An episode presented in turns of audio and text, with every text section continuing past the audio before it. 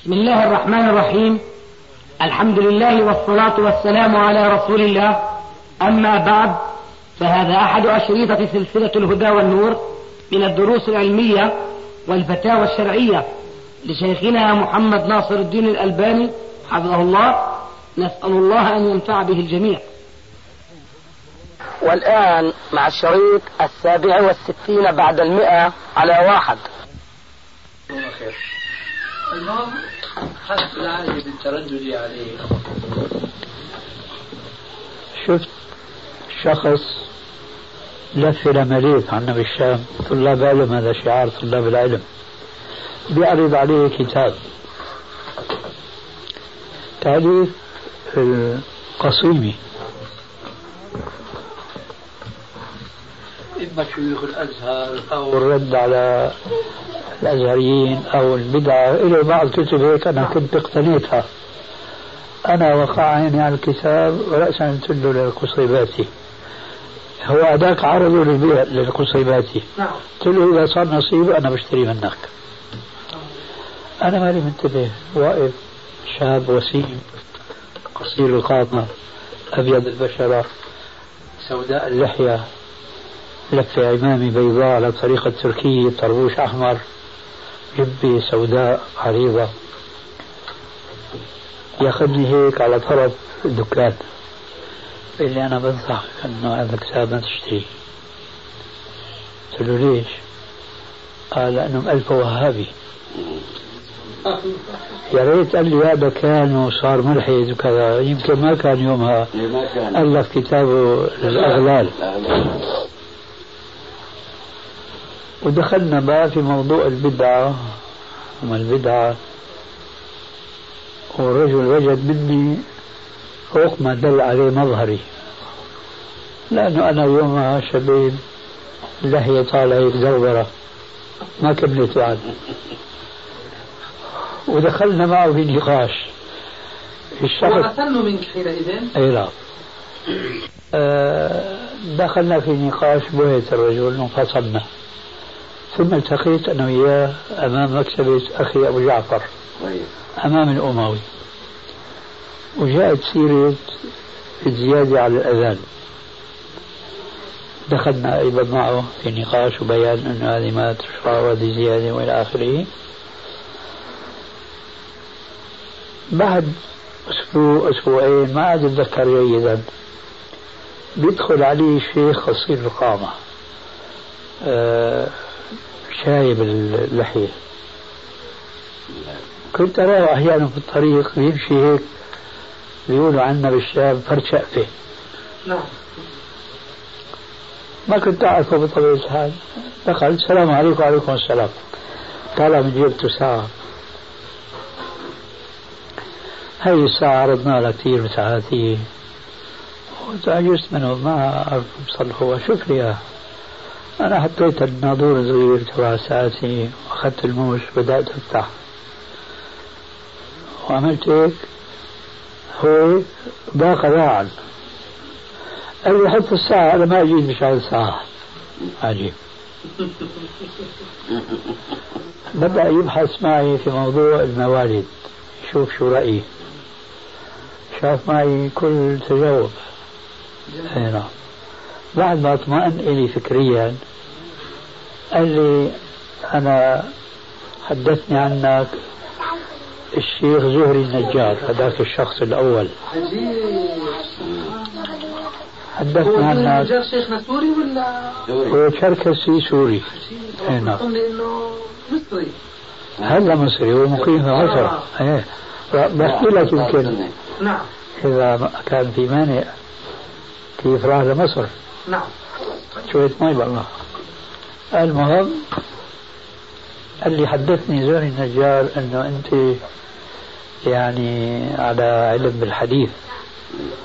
أنا عندي كتاب اسمه صوت الطبيعة ينادي بعظمة الله. في أحاديث في الكتاب بدي تخرج لي إياها. من هنا بدأت العلاقة بيني وبينه. فاتفقت إنه كل يوم بعد صلاة الجمعة أروح لعنده.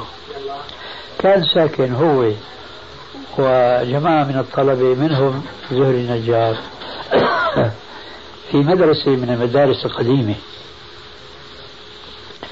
المدارس القديمة عندنا في الشام عبارة عن طابقين. في باحة سماوية واسعة. فيها بحيرة. السلام عليكم. وعليكم السلام. عافاك الله. بالكوثر إن شاء الله. آمين. في باحة ساحة سماوية حواليها غرف للطلاب الصدر إلى قبل مسجد وفوق كذلك نفس الغرف في درابزين بدور ذا مدار الدرابزين غرف من كل الجوانب. السلام عليكم. الشيخ عبد الفتاح آخذ غرفة إلى الجهة الشرقية علية من فوق. نعم. والشيخ زهري آخذ غرفة بالطرف الثاني جهة غربية طبعا متناقشين مع بعضهم البعض بس مو متفقين. يعني كل واحد في طريق. الشيخ زهري طالب علم في المذهب الحنفي قوي وما يسمونه بعلوم الآلة نعم. النحو الصرف. جيد.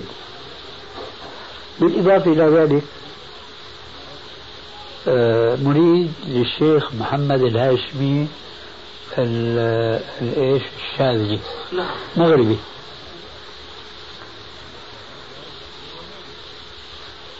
فبدأت أنا أتردد كل يوم جمعة. حط الطاولة متواضعة تبع الشيخ عبد الفتاح ويقرأ في الكتاب هذا تبعه صوت الطبيعة.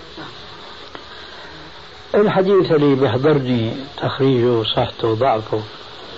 وإلا سجلته عندي ورجعت على الدكان ورجعت. الأسبوع الثاني يكون لقاء وهكذا.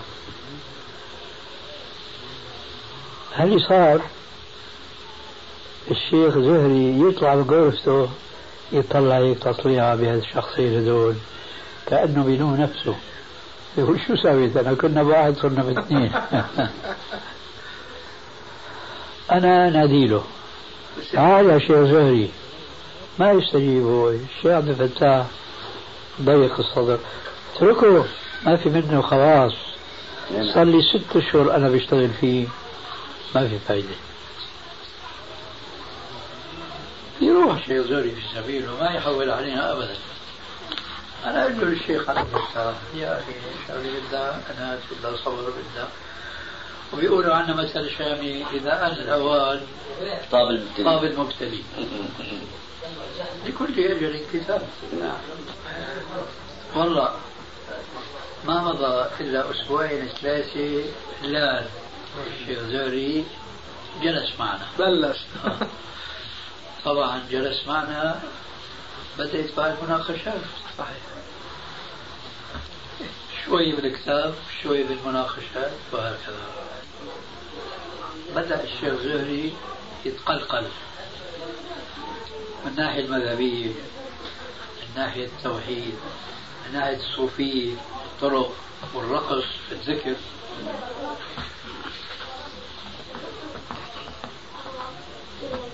إلى أن وصل معنا إلى إنكار الرقص في الذكر خاصة لما أنا دليت على رسالة الرهص نعم. والوقص مستحل الرقص. هاي كان طبعها شيخنا أظن الشيخ راغب قديما أي نعم. نعم. أي نعم الله يرحمه. رحمه الله. الشاهد صار يحضر في الذكر عند شيخه محمد الهاشمي. نعم. هذول طريقة ذكر على الواقف نعم. وهيك بياخذوا بإيدين بعضهم بعض وبيميلوا يمينا ويسارا. عجيب. الشيخ زهري هل كبيرة الشيخ زهري بعد ما اقتنع انه هذا ما بيجوز وحرام حتى في الفقه الحنفي وقف مثل اسطوانه ال- اللي حوله يمين ويسار يتحركوا هو إيش؟ صامد وجامد هذا بيلفت النظر مين؟ الشيخ. الشيخ والجماعة. صح. إيه هذا ظاهر إنه إيش؟ انعدى في جمعة من الجمعة اللي كنا نلتقي فيها لأول مرة هذا ابنك لا شك. ابني نعم. ما شاء الله. أي نعم. ما شاء الله. أعيذك بكلمات الله التامة. كل شيطان وهامة وعين لامة. بارك الله فيك. جزاك الله خير يا شيخ مبارك إن شاء الله الله. لا إله إلا الله. سبحان الله. شاهد نعم. في أول مرة بيحكي لنا الشيخ زوجي بيزوروا الشيخ في مجلس المتواضعة في أول مرة من تلمست عليه. الله أكبر. خلى معه مدة بعدين طلع. بعد راح الشيخ حول علينا زوجي هو كان له بسمة هيك لطيفة قلنا له سلفا نصحك الشيخ؟ الله أكبر. وفعلا نصح هذه سبحان الله دقتهم قديمة شيخنا. آه. لك المقصود.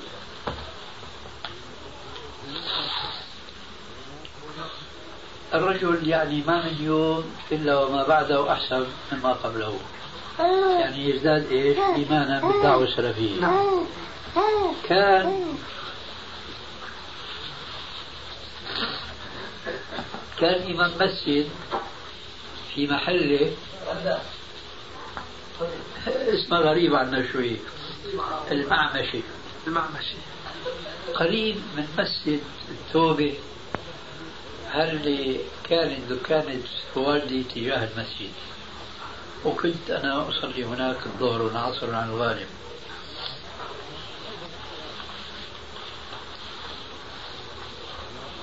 كان يأذن ويصلي مثل الناس.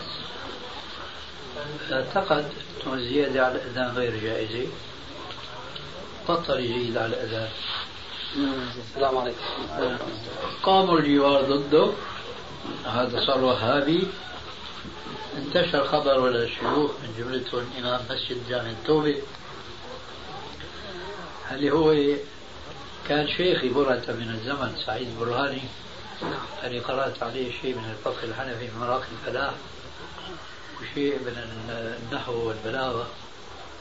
فهذا حمل راية إيش؟ معاداة الشيخ زهري والحقيقة لقي يعني عبثا.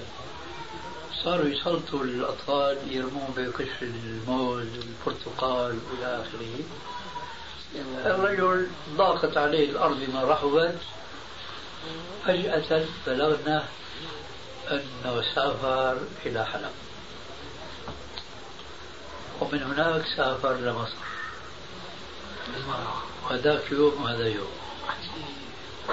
فيما بعد بدأ يراسلني رجل. وحكى لي يعني قصته. وأنه دخل الأزهر. وبأيام قليلة حصل الشهادة بيسموها العالمية. وشفت بعض آثاره وتعليقاته إلى آخره. فهذا زهري النجار هو سبب اللي عرفني الفتاح الإمام ومن يومها راحت يعني العلاقات مستمرة بيننا وبين عبد الفتاح الإمام لكن هو طبعا بلغ ذاك السن ودراسته على المذهب الشافعي.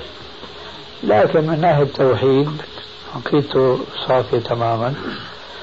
لكن كان عنده انحراف في تفسير الآيات على الطريقة العصرية. لذلك هو سمى تفسيره بالتفسير العصري.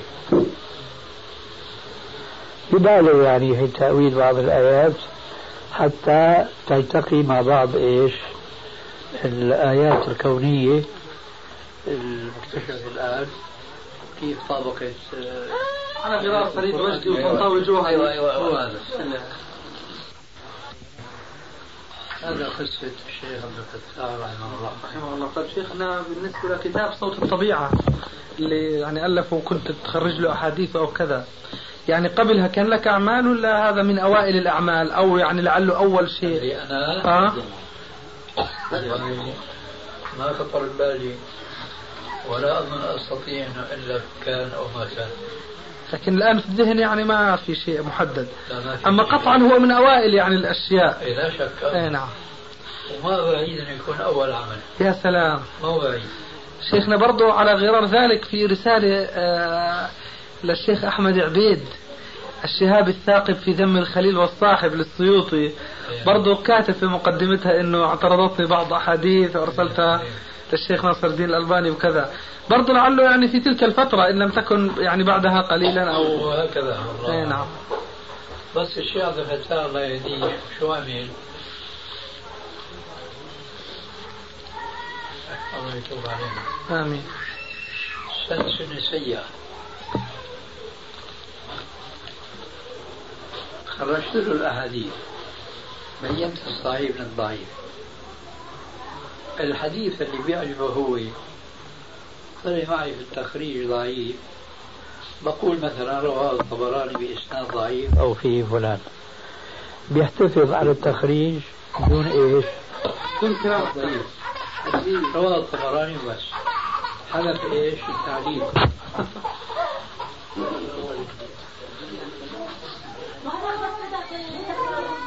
سنة سيئة مع شيء من الابتكار والضلال لمحمود اسطنبولي. محمود اسطنبولي كان له كتاب. أظن والله اسمه الاشتراكية في الإسلام. هو كان طبعا قبل ما يتعرف على الدعوة السلفية. كان من الشباب يعني أو الأساتذة المنحرفين. وكان في بيته غير جو إن شاء الله. العود آلة الطرب. نعم. فطلب مني اني اخرج له الكتاب. وأنا يومئذ يعني مثل ما بقول أحيانا أنا رجل ما بالامزح يعني بدي مين يشغلني؟ صح. عرفت كيف؟ اي نعم. ما هو الوضع مثل الآن وقبل الآن؟ نعم، صحيح. مضمون بأعمالي الخاصة. أعانكم الله وقواكم يا شيخ. السلام عليكم. شيخ. أهلا أهلا بالله ما شاء الله ما شاء الله. ها. هذا ابن أبو أحمد. بسم الله. الله يبارك فيك يا بارك الله فيك. طولنا في عمرك وأسأل نسأل الله نباتا حسنا. آمين. وجعله قرة عين لوالديه إن شاء الله. خرجت له الأحاديث شو سوى المنظوم؟ كل حديث. الله يبارك لك فيك. الله يبارك فيك. كل حديث ضعفته. حذف التخريج كله. وحذف قوله قال رسول الله وحطه بين هلالين فوضعوا إياه بين هلالين بيشعر القارئ أنه هذا الحديث اللي بتعرفه. لكن التخريج اللي ضعفه أعرض عنه. أكثر الناس ماشيين على القاعدة الكافرة. الغاية تبرر الوسيلة الله المستعان. هذا حديث جميل وهذا بيأيد الموضوع إلى آخره ليش نضعفه؟ والغزالي الله سبحانه وتعالى يهديه. كان هو يعني كما يقال حامل هذه الراية في نعم. من المعاصرين اليوم. أي نعم.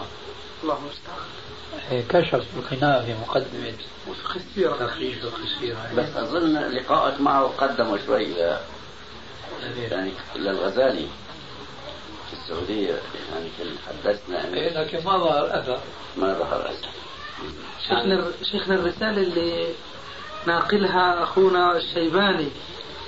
باعث لك إياها غزالي. حاطط صورتها إنه إيه، رسالة صغيرة. رسالة صغيرة نعم. هذه طيب يعني ما هي بعيدة هذه. ليست قديمة أقصد. هي مو قديمة هذه بالسنة اللي نفيد. نعم نعم نعم. وكنت أنا رحت للإمارات. صحيح. ورحت لقطر. أي نعم. وهناك كان نازل هو في فندق. فأنا أنزلوني كمان في فندق في غرفة مقابل غرفته أيوة. أي نعم فكنا نلتقي معه هاي من جراء الاتصالات اللي كانت أيوة. يعني لاحظت إنه الرسالة يعني ممتاز. طيبة جدا ممتازة أي نعم كنت حدثنا أنه استجاب لك يعني روح طيبة إيه.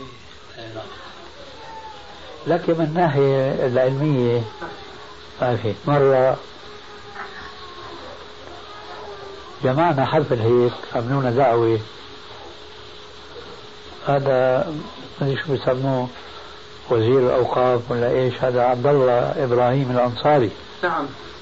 شو بيقولوا له؟ الشؤون الدينية. الشؤون الدينية. نعم. ابنه والله أحد الموظفين كبار هناك عملنا دعوة. اجت مناسبة؟ صلاة ركعتين تحية مسجد يوم الجمعة والإمام يخطب. أيوة. أو أنكر هذه الصلاة. من؟ غزالي غزالي قال شو معنى الخطيب عم يخطب؟ أنا ما يعجبني خطيب عم يخطب واحد عم يصلي. ما عنده علم من الحديث. قلت له يا أستاذ بعد ما انتهى من الكلام قلت له لا اجتهاد في مورد النص. هذا لا يخفاكم وإذا جاء الأثر بطل النظر.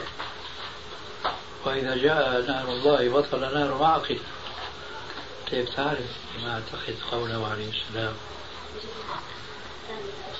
إذا جاء أحدكم يوم الجمعة والإمام يخطب فليصلي ركعتين وليتجوز فيهما. قال الإمام مالك لا يرى ركعتين. الله كويس. قالوا ما لنا والإمام مالك قلنا إمام مالك الله أكبر. إيه يعني اشتد شوي النقاش لكن ما في حرارة ما في كذا إلا أنه ما تراجع. بالرغم من الحديث الصريح في ذلك. وهكذا له مواقف كثيرة ضد السنة. ولذلك منذ أقل من أسبوع جاءني خطاب من الجزائر فيه أسئلة لكن تعرف ما أستطيع الإجابة عليها الله يا شيخ من جملة هذه الأسئلة صحيح أنه الشيخ محمد الغزالي هو يعني ما هو سلفي.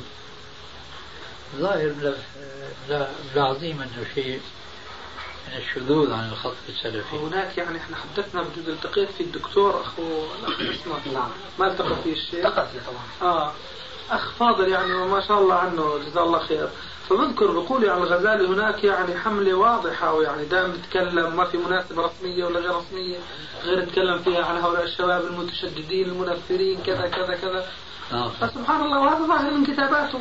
مشكلاته كتاب له دستور الوحدة الثقافية هموم داعية وكذا. هذا هموم داعية الله أكبر. يعني شيء عجيب جدا. كتاب عقيدة المسلم لسه هذا من الكتب القديمة شوف الكتب الحديثة. يعني كلها في ضد السلفيين. عجيب. كتاب دستور الوحدة الثقافية يا أستاذي بناء على الدستور العشرين تبع الشيخ البنا وبتعرف جابه أسلوبه والرجل يعني إذا كتب يحسن. يحسن. معلوم. إيه؟ آه، بتكون زينب هي أخته زينب غزالي. شقيقته؟ شقيقته. هذا شيخنا بتصور أخونا علي رآها تصافح الرجال. اي نعم. لما جاءت هنا في كان نجوى الصحوة الإسلامية وكذا اي نعم. فعادي يعني. لكن طبعا أولوها قرية حجة وكبيرة وكذا. الله المستعان يعني. ومتفرجة ولا؟ لا لكن يعني لباسها ليس باللباس يعني الذي ينبغي أن تكون عليه. يعني تفعل كما تفعل المصريات قمطة هيك وكذا. بعدين تحدثت يعني كلام عامي جدا. طبعا بحرارة. يعني هي تحدثت بحرارة لكن كلام عامي يعني ما هو كلام كان الشيخ القرضاوي يوم جزاه الله خير كلام كلام طيب جدا القرضاوي. آه. نعم. لأنه كان هناك في بعثيين وقوميين وماركسيين ونصارى فكان يعني هو أسد الجلسة. نعم. اي نعم جزاه الله خير. والقرضاوي له جهود في هذا الباب لا تنكر يعني. ولا شك حتى استنى فيما اظن انه أفضل من ناحية المنهج العام من الشيخ الغزالي. نعم. يعني كتابه العبادة في الإسلام بيتحدث فيه عن قضية البدعة وإنه الأصل في العبادات البطلان ما لم يرد الدليل هذه قاعدة قل من يعرفها ويتنبه إليها يعني. اي نعم. شيخنا ورد أثناء الكلام ذكر والدكم رحمه الله تعالى. ففي قضية يعني دائما يثيرها الخصوم وما شابه ذلك وهي أن الوالد رحمه الله كان يعني في بينك وبينه مخالفات وكذا وتوفي وهو غير راضي أو أو شيء من هذا. فأنا الواقع كنت مرة سألت الشيخ شعيب فقال لي هذا الكلام طبعا يعني ما له أصل وأنا صحيح بيني وبين الشيخ ناصر في مخالفات لكن يعني لابد أن أشهد بحق. فذكر يعني أن هذا لا أصل له. نعم. حبيت يعني نسمع كلمة في هذه المناسبة يعني هيك. عن الوالد. أي نعم عن الوالد رحمه الله. هو الله يرحمه ويرحمه يعني كجواب موجز نعم. قبل التفصيل. الحمد لله والدي ما مات إلا وهو راضي عني كل الرضا. الحمد لله. أي نعم. وفي أواخر حياته قال لي أنا يعني بشهد فإنه أنا استفدت منك. الله أكبر. وأنا أعرف هذا الشيء. عليكم السلام. عليكم السلام ورحمة الله وبركاته. أنا أعرف هذا الشيء. فعلا يا الحمد لله السلامة الله يسلمك الله يبارك فيك. أعرف هذا الشيء من مصاحبتي له أو بعبارة أخرى من اختلاف آه، منطلقه بين صحبتي إياه وأنا صغير السن أقلده. شأن كل الولد مع والده خاصة إذا كان عالما. وبين انطلقوا في آخر حياته. نعم. فأنا صحبته بين كل إخوتي في ذهابه إلى الصلوات في المساجد وبخاصة يوم الجمعة. فأنا كنت رفيقه. آه، فكان يأخذني مثلا هناك مسجد اسمه مسجد الشيخ محي الدين ابن عربي النكرة. فكان يذهب يصلي هناك. مسجد الشيخ النابلسي اللي هو على مذهب كما تعلم. الغني. إيه. يعني يتقصد الصلاة في المساجد المبنية على من يزعمونهم نعم أنهم من الأولياء. وأنا مثل ما بيقول عنا بالشام يا غافل ما لك غير الله. شو يعرفني هذا بيجوز ولا ما بيجوز ماشي مع أبي شايل كل ولد. كان يذهب إلى مسجد بني أمية لأنه مقام يحيى عليه السلام هناك. وكنت أنا قرأت في حاشا بن عابدين كتابه آه، بأن الصلاة في مسجد بني أمية بسبعين ألف صلاة. يعني خرافي ما بتنزل لا بميزان لا بألبان ما بعرف الجماعة كيف كانوا يكتبون هذه الكتابات. الصلاة في مسجد الرسول بألف. مسجد الأموي بسبعين ألف. ويا ريت يكون حديث موضوع مثلا. قال رسول الله. لا قال سفيان الثوري. يعني أقيمت هذا سفيان الثوري قال وهو بيقول الصلاة في مسجد من 170 ألف صلاة. هو لو قال قال رسول الله بيكون حديث معضل نعم. فكيف هو مقطوع واقف عليه؟ يعني كيف ما كان شيخنا أقل من المسجد الكعبي. واشتق. الشاهد نعم. بعدين لما أنا ترعرعت شوي وعرفت شيء من علم الرجال كان عزيل ابن عساكر. أنا بالتدرج وصلت لتاريخ ابن عساكر. حصلت إسناد الأثر عن سفيان وإذا به ظلمات. الله أكبر. يعني مما جعلني الحمد لله أن سفيان الثوري ما قال الحديث اي نعم. فأنا عم أتفتح. مع والدي رويدا رويدا هيك حتى طلعت ريحتي أمام الناس. الله أكبر. أنه أنا شذت عن المذهب خرجت عن المذهب. لأني برفع يدي في الركوع. هذا أول مخالفة باردة من بيت الحاج نوح. السلام عليكم. السلام عليكم السلام. بصورة خاصة ومن بيت الألبان كلهم بصورة عامة. ما فيهم واحد يعني بيرفع إيديه في- في الصلاة لأنه كله أحناف ومتعصبين. يعني أقل واحد يقول هذا بده أربعين جلدة وين جابوا هالرقم؟ يتبعون الباب. إلا أهواءهم الله أكبر. هي وحدة إجت الثانية أنه صلاة جماعة ثانية في المسجد ما في. وأبي بقى تبدأ المشكلة. أبي كان يخلى بالنيابة عن الشيخ آه، برهان هذا سعيد برهاني. نعم. كان يغيب في عمرة أو في حج يوكل أبي. سعيد براني حنفي. وهذا المسجد من كبار المساجد في في دمشق جامع التوبة. كان له محراب بالنيابة عن الشيخ آه، برهان هذا سعيد برهاني. نعم. كان يغيب في عمرة أو في حج يوكل أبي. سعيد براني حنفي. وهذا المسجد من كبار المساجد في في دمشق جامع التوبة. كان له محرابين وإمامين شافعي وحنفي. مسجد بني أمية أربعة محاريب. في زمن الأتراك كان يصلي الإمام الحنفي أولا. دولة حنفية. راحت دولة الإتراك واستعمرت سوريا من الفرنسيين ونصب رئيس جمهورية تاج الدين الحسيني ابن الشيخ ابن بدر الدين. هذا شافعي. فأمر بأنه يتقدم الشافعي على الحنفي. عصبيات جاهلية فسعيد برهاني كان يصلي بعد ما يصلي الإمام الشافعي. أنا شو كنت أسوي؟ كنت أصلي وراء الإمام الشافعي. لأنه أنا تفتحت من نفس الفقه الحنفي الجماعة الثانية هي مكروهة.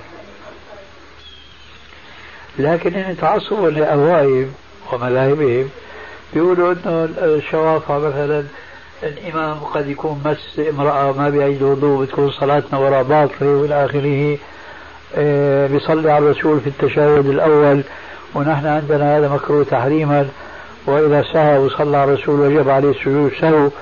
من هذه الفلسفات المذهبية بيقولوا لازم نصلي وراء إيش؟ إمامنا.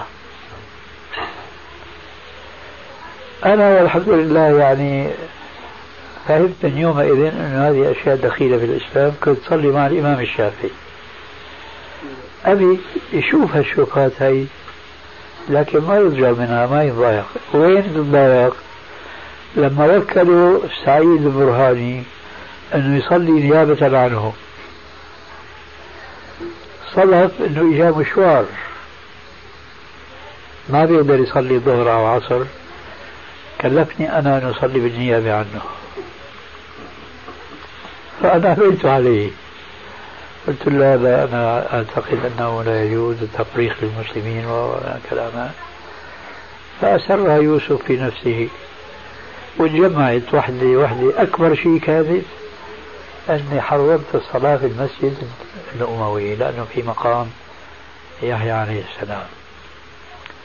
وشاهد طبعا هذه الشذوذات بين الأرنوط وبأخذ الدساسين والمفسدين في الأرض يغيرون صدر والدي ضدي. الظاهر هيك يعني بتصور ما عندي علم نقل. الظاهر في جلسة من الجلسات سهرة من السهرات لأنه هو كان الله يرحمه أيضا يعني في عنده نشاط في السهرات يعني يوعظ يتكلم في حدود ما كان يعلم. الظاهر في سهرة من السهرات أثاروا حفيظته ضدي وابنك هيك وابنك هيك وابنك هيك. والله يوم من الأيام جالسين على سفرة العشاء بيفتح الموضوع الخلافات. أيوة بس الشيء اللطيف الجيد. فأنا تعلمت من الساعات عنده. طول النهار في نقاش معه.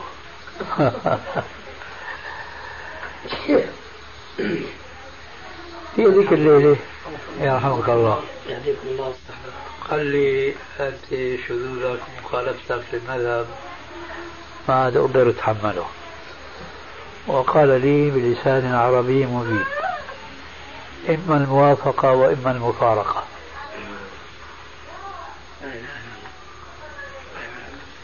قلت له ما دام بتخيرني فدعني أفكر.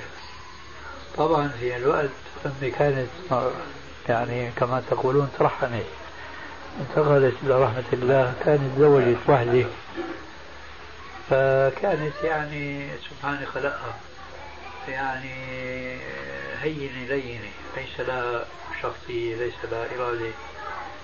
فكانت مطاولة أبي يعني في المية مية. ما تدخلت في الموضوع. وأنا فكرت في الموضوع. والله ما دام خيرني أبي فأنا بشوف أغتنمها فرصة أحسن ما أنا أشرد منه. بدون إذن لا أنا بستغل التخييرات وبقول له ما دام خيرتني أنا إذا سمحت بختار أنه أبقى على آرائي وأعيش لوحدي. وهكذا كان. أنا إلى ذاك اليوم كنت أعمل في دكانه. والدكان كانت إدارتها على يدي لأنه أبي شيخ كبير. إذا نزل بيشتغل ساعة ساعتين وبنصرف لما خرج من عنده أعطاني 25 ليرة سورية فقط. وبعض القطع الآلات الشغل من اللي هو مستغني عنها. وكنت أنا طبعا في الأوان كله عم أسس جماعة للدعوة. وأسهر سهرات جيدة. قيض لي شخص اسمه عيد الدهني. رجل كان يتاجر بالحبوب. فأقرضني 200 ليرة سورية استأجرت يومئذ دكاني بصف عيد هذا الدهني وعملت له واجهة. واشتريت كم قطعة عدة اشتغل فيها. والله عز وجل مثل ما بيقولوا عنا بالشام قال كريم خذ يعني بدأت الزبائن تكثر علي. وشغلي ماشي تماما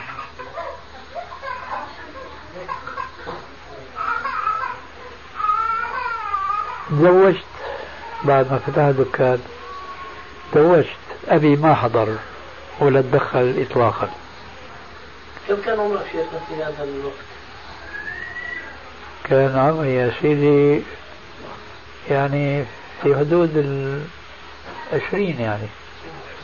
أي نعم.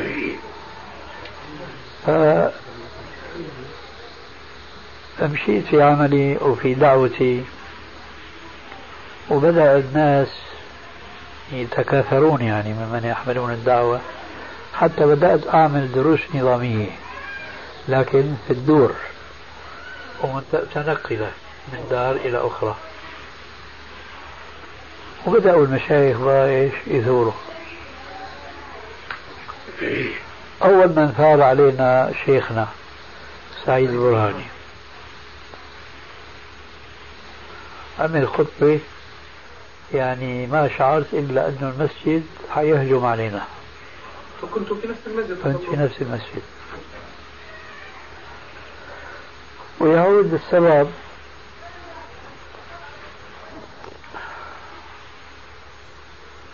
إلي زميل في مدرسة ابتدائية تخرجنا مع بعض. اسمه محمود الميداني. لما تخرجنا أنا أخذت سبيلي في المهنة والعلم. هو أخذ سبيله في مهنة الخياطة خياطة فرنجية. لكن بقيت العلاقات الودية بيني وبينه قائمة. يوم من الأيام بيجي لعندي على الدكان. لي سمعت حديث من الشيخ سعيد برهاني. دنيا رمضان قبيل العيد. وهذه يعني كليشة عند الخطباء في هذيك البلاد وربما هنا أيضا. بيجيبوا حديث إنه لله في كل ليلة عتقاء من النار. وبيجيبوا عدد ضخم. فإذا كان آخر ليلة من رمضان أعتق الله بقدر إيش؟ ما مضى. سألني هذا الميداني صاحبنا عن الحديث. قلت له هذا حديث موضوع باطل. وهو كشاب أولا ناشئ وما في عنده جو علمي يضبطه يوجه الوجهة العلمية كيف يناقش المشايخ. ومتحمس. خلى الشيخ سعيد خارج من الصلاة ما أدري أي صلاة. قال له يا شيخ سعيد أنت جبت حديث كذا وكذا عن المنبر هذا حديث باطل. دفتري عليه بالعالي قال له أنت جاي تعلمنا. قبل ما تيجي تعلمنا. روح ربي لحيتك واعمل زي إسلامي ولا آخره هو شاب من الشباب. هذا كمان اشتاط استشاط غضبا الشاب قال له أنت قبل ما تطلع المنبر. تكذب على رسول الله صلى الله عليه وسلم. روح من لفه واحرق اللحية وتعيها من جديد. حكت عليه آه.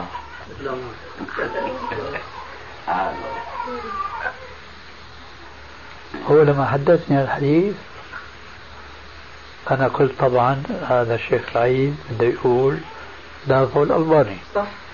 كان لي عادة الحق يقال أكثر صلوات الجمعة صليها عنده. ليش؟ لأنه كانت خطبته إلى شيء مما يسمونه بالروحانيات. نعم. سكرت الدكان وكان في بلادي يجوا بعض الإخوان يروحوا معي. إجا واحد اسمه نصو عودة نحن ماشيين لما قربنا من المسجد. قلت له يا نصوح والله قلبي عم يحدثني إنه اليوم بده يخطب الشيخ سعيد ضدنا. قال ليش؟ حكيت له قصة وما بيخطر في بال أحد. إن كان حدا دسه لهذا الميداني إلا الألباني. وهكذا كان. الحمد لله ثم الحمد لله الافتتاحية اللي ما لها أصل في السنة؟ ما أدري بإيش أتبعها رأسا دخل في موضوع الوهابية. هدوني هدوني بكفوا الشيخ محي الدين ابن عربي. هدوني بضللوا الأئمة. هدوني كذا بيذكروا الكرامات الأولياء والصالحين. هدون كذا وكذا. انظروا أين يجتمعون يعني بدكاتي آه. امنعوا أولادكم من الاتصال بهم وإلا أفسدوهم وأضلوهم. من الكلام هذا؟ أنا ويومئذ شاب يعني غرير يا ربي شو ساوي أرد عليه؟ والله إذا بدي أرد عليه والله برو هدر إيه ما رد عليه بجوز. كنا تعلمنا هذيك الكليشة ساكت عن الشيطان عن الحق شيطان أقرب. وهيك وهيك كثير جدل بين نفسي وبين عقلي انتصر أخيرا العقل على النفس. تميت إيش؟ صامت آكلها على جنابي بقول عنا بالشام على مضض. إيه. ونحن طالعين كان معي أخي أبو أحمد الله يرحمه. هذاك كان أكبر مني بسنتين وكان أشد إخوتي تحمسا للدعوة. وكان ما شاء الله مع عميته يحفظ يعني. ومخلص وصادق يرجع منه. لا شك رحمه الله الله. يرحمنا ويرحمه أنا ماشي قدامه وهو ماشي وراي وخايف. الجماعة اللي عم يتغامزوا علي هذا. هذا هو هذا هو. هيك طلعنا برات إيش المسجد بسلام. على بر الأمان. إيه. إجينا الأسبوع الثاني. الأسبوع الثاني كمان صار إيش؟ جدل بين العقل وبين النفس. صلي في المسجد. ولا روح غير وجه. لو بصير شيء.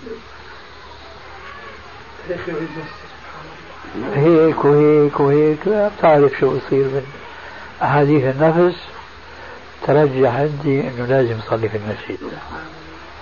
وإلا الناس راح يقولوا ها؟ ثبتت عليه. وإلا كان بيحضر أقول هيك صار معانا يوم هذا إيه. الرجل بدون ذكر اسمه المقصود رحنا صلينا هناك انتشر الخبر طبعا في دمشق من جميع أطرافها. بين مبغضين وبين محبين وما اقلهم من هؤلاء المحبين رجل نعمان ابن ثابت في شابين أرناؤوط بيجوا بيصلوا في المصلى. آه في الصيفي عرفتهم. ما أدري شو اسمه هذول الاثنين. آه، عرفتهم. إيه. هذا ابوه اسمه النعمان بن ثابت. ما شاء اي الله نعم. النعمان بن ثابت ثابت أدركته أنا بطبيعة الحال شيخ شايب. لكن سبحان الله عاقل. مع أنه دراسته سطحية يعني. يعني ما يصان يقال عليه شيخ عالم مثل أبي. نعم. هو دونه بكثير. لكن هو أحسن من أبي من ناحية أنه بيسمع بيفهم بيقول والله معقول إلى آخره. يعني. كان هذا نقدر نقول الشيخ الوحيد اللي كان يصغي لي وكان يجي يزوري في الدكان. هو الرؤوسي برضه. هو مولد أبوه النعمان. نعم. أبوه اسمه ثابت. نعم. والنعمان ابن ثابت. النعمان ابن ثابت أنا لما نشأت كان كبير هو بالسن. كنت أسمع عنه متناقضات. اسمع عنه ما نعبر نحن الآن عنه بالسلفية اليوم أنا ناشئ ما في شيء اسمه دعوة سلفية أو منهج سلفي أو شيء من ذلك. آه القاسم ما له أتباع أو ما له أتباع مع الأسف الله أكبر. كان أي أنت عندك الشيخ باجت شو أثره في المجتمع الميداني؟ نعم. شيخ بهجت ما الشيخ سعد ياسين شيء ما له أثر. كذلك. ما له أثر. نعم مع أنهم سلفيين أي يعني أي نعم. الشيخ سعد ياسين أنا اجتمعت معه في, في لبنان نعم. في بيروت. الشاهد هذا نعمان كان ينكر كثير من الثقافات والأحاديث الضعيفة والموضوعة كان يعينه على ذلك كتاب واحد وهو تفسير روح البيان الألوسي. نعم. الألوسي فعلا. روح المعاني ذاك روح البيان غيره. روح المعاني الألوسي اي نعم. في عنده سلفيات طيبة. صحيح. اي نعم. نعم. قبل قوله من التفسير الإشاري. ها؟ قبل أيوه قوله ومن التفسير الإشاري. طبقت فهو يأخذ النكت هذه من الكتاب وإيش؟ يوجهها للألبان يثوروا يثوروا عليه. ثم هذا إنسان يمتاز بشجاعة عجيبة. ما كان هو يعني نقول ملتزم لكن في عنده عقد نير ومن نوره أنه استطاع يستفيد من كتاب الألوسي. فلما بدأت أنا أترعرع وأنشأ في العلم يبلوني أشياء أنا أسر بها. في بعض الدكاكين بدأ الاتصال بيني وبينه. كان ما يعجبني منه أنه نكتي. يعني ما بيجلس مجلس إلا بيضحك الجالسين. وكان من اعماله الغريبة العجيبة هي ما بجوز شرعا لكن هيك يجي إلى مقبرة بجانب طريق يتخبى بين حجارة القبور يلبس ثوب أبيض. يطول حاله يحط طاقية فوق الخشبة ناس هيك مارين اثنين ثلاثة. يطلع شو هذا ميت فطلع من القبر إلى آخره. وهذا هو هواية عنده هواية ومن جهة أخرى بيتعاطى استحضار الجن نعم. لكن لما أنا نشأت صار هو مبسوط مني تماما. كأنه وجد إيش؟ عنصر مقوي له آه. بلغوا قصة خطبة الشيخ سعيد. وهو مثل ما قلت لك رجل شجاع لا يهاب وإذ هو جاي ثاني جمعة اللي أنا ترددت إنه أصلي في المسجد ولا لا. جاي متسلح. جاي متسلح بالفرد وأنا طالع وأخي وراي الله يرحمه والغبز اللمز كما ذكرنا. الظاهر سمع هو من أحدهم لفظ نابيه نعم ما أدري شو هي وهابي ما بيحب الرسول أو ما كلام. عليه وياه وراح تصير فتنة ودوشة. تدخل جارنا في الدكان كان مختار المحلي. اسمه فهد الكريم أو أبو فهد والله نسيت يمكن فهد.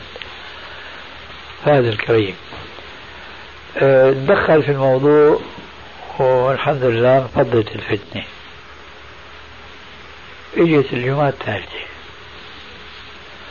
وأنا في نفس الجدل من نفسي. صلي ما صلي. أغلقت الدكان. وانطلقت أمشي.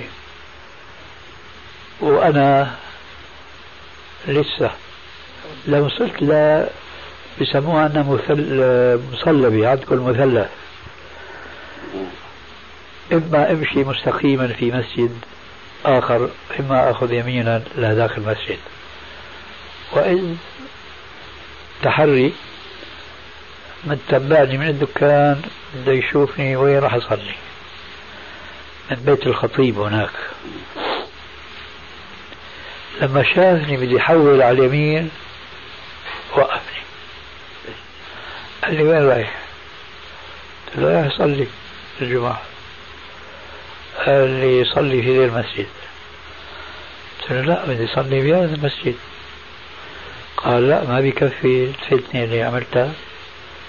قلت له أنا عملتها ولا اللي خطب على ملأ من الناس وكذب علينا وافترى وإلى آخره.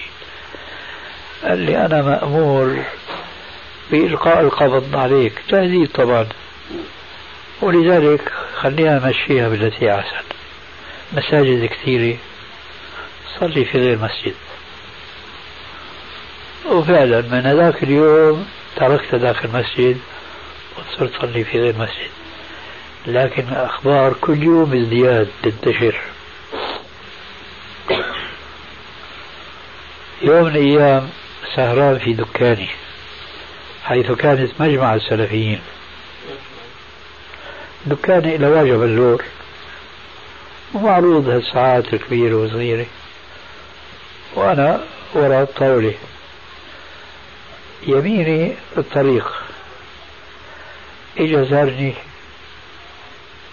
أحد الأساتذة الرسميين النظاميين. أفندية بيسمون هناك. يعني حليقين ابن شيخ اسمه الشيخ صالح الحمصي.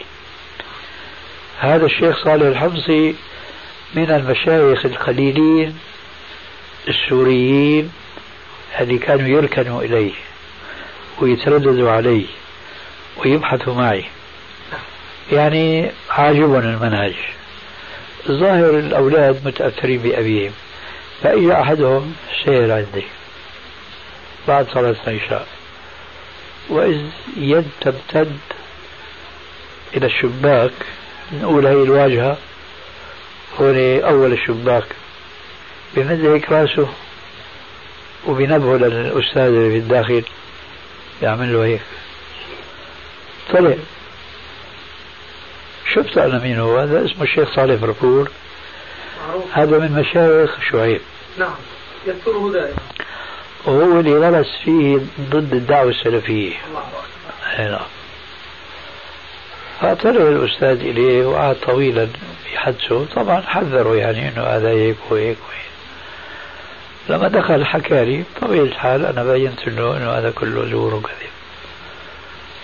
لكن هو عم يشحن طلابه كلهم بما فيهم شعيب وعبد القادر والآخرين ضد الدعوة السلفية. وهكذا يعني مشيت الدعوة كل ما لها في اتساع والحمد لله. حتى اتخذنا مركز اجتماع بالأجرة في الشهداء في مكان اسمه عندنا الشهداء هناك. ثم انتقلنا للمهاجرين. وصار الحمد لله يعني الدعوة تمشي بانتظام. ثم ابتدعنا المصلى. أي نعم. لأول مرة في دمشق الشام. الله أعلم من إمتى. أيام شيخ الإسلام. الله أعلم. اي نعم. أول مرة صلينا في الميدان يعني خارج دمشق في الطريق الآتي إلى عمان. وصلوا معنا بعض الأخوان المسلمين. ومن جملتهم زهير الشاويش. ونحن راجعين حولنا على مركز الأخوان المسلمين. صار شيء من التعارف شيء من النقاش. ومن يومها علق زهير الشاويش بالدعوة نعم. فيما بعد هناك لم يعد المكان يصلح للصلاة لأنه صار طريق عريض وكذا إلى آخره. فانتقلنا بالمصلى إلى المهاجرين. مكان في الجبل فوق في ساحة. روحانية كيف؟ عم بقول له عم نتغذى روحيا أيوة. سبحان الله. نعم هنيك. في المهاجرين سبحان الله كان المكان مثل ما بيقولوا استراتيجي ليش؟ من جهة مطل على دمشق الشام جبل من جهة أخرى اللي بيسمون تبع أخونا الحافظ هذا شو بيسمون سرايا الدفاع. نعم. سرايا الدفاع أسلحتهم حوالينا. ونحن نقيم صلاة العيد هناك على مرأى من هؤلاء اللي هن يا فساق يا كفار. والحمد لله يعني صار المصلى كل يوم أو كل سنة يزداد عدده. بس يعني النهاية تعرجنا عن النهاية معكم مع الوالد لأنه تكلمت أصل الحديث عن الوالد وأنه كان حسب الإشاعات أنه غضبان عليك وكذا. نعم. فالنهاية هذه كلها دوافعها خلي خلي ينهينا قضية انتهائك مع الوالد في آخر حياته. بس نعم. إنه يعني إيه نعم. إيه صحيح هذه يعني نحن عم نذكر الأسباب اللي جعلت تراكم. إي نعم. الأبي يعني يتخذ ذاك الموقف. نعم. لكن من آه، شدته وتعصبه تعرف الآباء بيفرحوا بفرح أبنائهم. فهو مع الأسف لا حضر عقد الزواج ولا بناء على زوجي ولا حضور ولد. مع كثرة الأولاد اللي رزقتهم إلى هو الله يرحمه لما شاف يعني إقبال الشباب على الدعوة. ولا شك أنه شاعر أنه الدعوة فيها خير كبير. جهة فيها شر بزعمه هو أنه خلاف المذهب مثلا في بعض القضايا. لكن عرف أنه الخير غالب على الشر. فبدأ يتردد عليه في الدكان. قبل بعد هذا كله. إيه نعم.